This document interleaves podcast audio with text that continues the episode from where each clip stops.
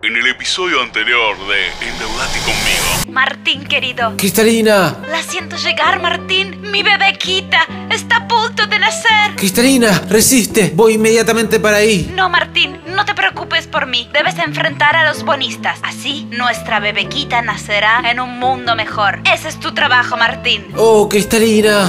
Finalmente, Martín Guzmán lo hizo. Lo hizo.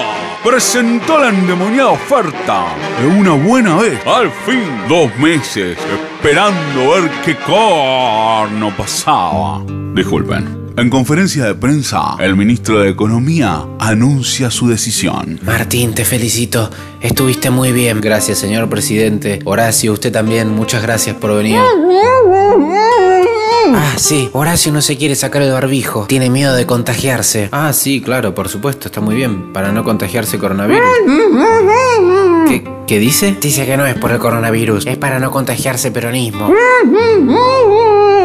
La oferta de Martín Guzmán ya es pública. Una quita del 5%, reducir los intereses en un 62% y tres años de gracia hasta empezar a pagar. Ahora, la pelota está en la cancha de los bonistas. Los lobos de Wall Street debaten la propuesta.